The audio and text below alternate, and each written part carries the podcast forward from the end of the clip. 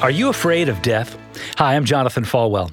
This is a question that all of us will face at some point in life. Are we afraid to die? Now, certainly death is not something we ever look forward to, and we don't want it to come too quickly. But the Bible says it is appointed that a man wants to die. All of us will face death at some point, but we should not fear it. Why? Because God has promised us something greater. John chapter 11, 25 and 26 tells us, I'm the resurrection and the life, and he who believes in me, though he may die, he shall live. And whoever lives and believes in me shall never die. Do you believe this?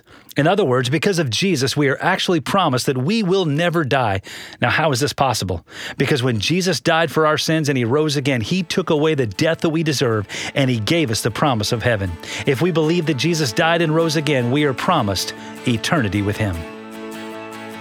You've been listening to One on One with Pastor Jonathan. To learn more, visit falwell.com.